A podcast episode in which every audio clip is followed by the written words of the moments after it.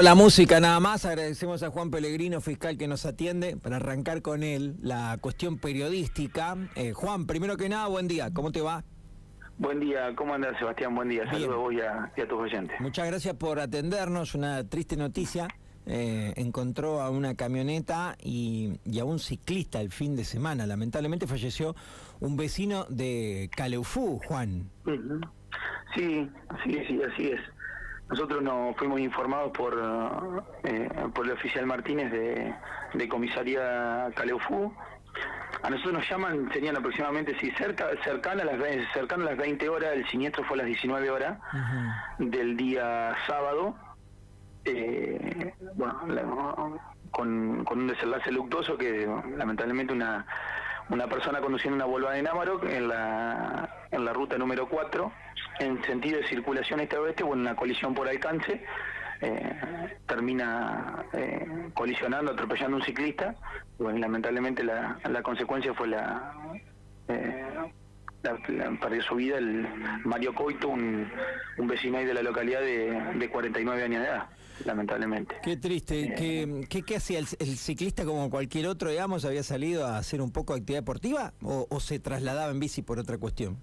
No, no, entiendo, eh, lo expliqué incluso en otra nota. Eh, eh, entiendo, ah, no, no, no, no, no hemos profundizado en eso, pero por las características de la bicicleta, entiendo que una persona que no, es la primera vez que, que salía a andar en bicicleta y sí entiendo que lo hacía por cuestiones de salud o, recreativa. en una hora, esto vos pensás 19 horas contra el sol manejando, bueno, tal vez la hipótesis más, más certera o por lo menos lo que lo que entendemos nosotros es que ha jugado un papel importante la, eh, el, encandilamiento. Claro, incluso eh, creo que es lo primero que dijo el conductor de la camioneta, ¿no? Que, que lo había... Entiendo que eso, eh, entiendo que esas referencias, sí, eso fue lo que nos puso en conocimiento de la policía, nosotros nunca nos basamos en lo... No es que no nos en las manifestaciones que hace el, después del que termina siendo imputado en el hecho, ¿no? Pero todo parece indicar que sí que no lo habría advertido porque tenía el sol de frente. Para que la gente entienda, el, tanto la bicicleta y el conductor y Coito, el conductor de la bicicleta, como el conductor del Amarok circulaban en un mismo sentido, la camioneta desde atrás, eh, y iban como quien lo hace desde Arata hacia Caleufú, o sea, en un horario bien, bien contra el sol. Claro.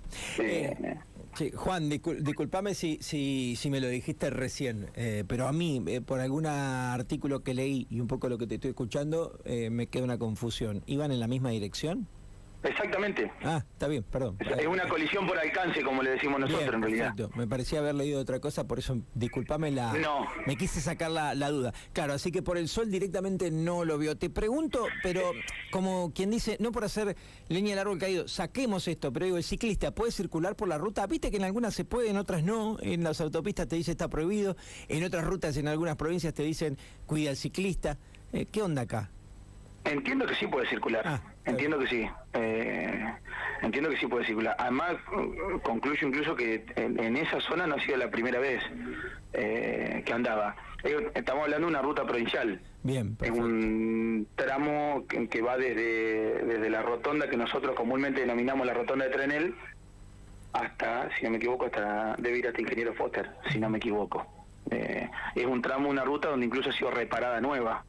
Las condiciones son óptimas. Bien, así que el ciclista puede circular sin ningún tipo de inconveniente, puede hacerlo. Eh, che, Juan, es impresionante. Eh, está bien, tengo entendido que es un muchacho, era un muchacho grandote y demás. Es impresionante el golpe en la camioneta, el agujero en el parabrisas, ¿no? Para hacer una bici, digo, es, es infernal. Sí, los daños a simple vista son considerables. Eh, es real, es real. ¿Eso quiere decir que fue un impacto a una velocidad por lo menos importante de, alguien que va transitando y no llega a frenar, digamos, va por la ruta? Mira, yo en eso Sebastián tengo que ser responsable, porque eh, eso eventualmente hay que ver si incluso lo vamos a poder determinar con la intervención de la, de la agencia de investigación. ¿eh?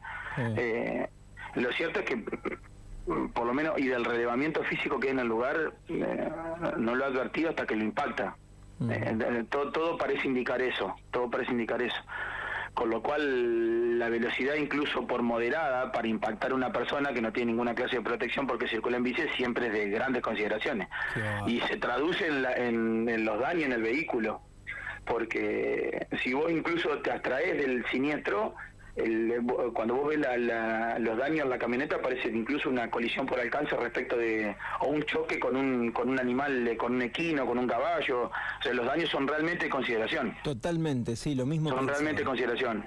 Tiene tiene muy dañada la parte frontal el parabrisas e incluso tiene dañada la parte superior del, del techo de la camioneta. Qué bárbaro, qué bárbaro. ¿Cuál es la condición judicial del hombre que manejaba la camioneta que tengo entendido es de Winca Renancó? Nosotros, eh, en principio, se demoró la persona. Eh, se hicieron, tenemos ya constatado que no, no tiene alcoholemia detectable, o sea, no circulaba alcoholizado. Bien.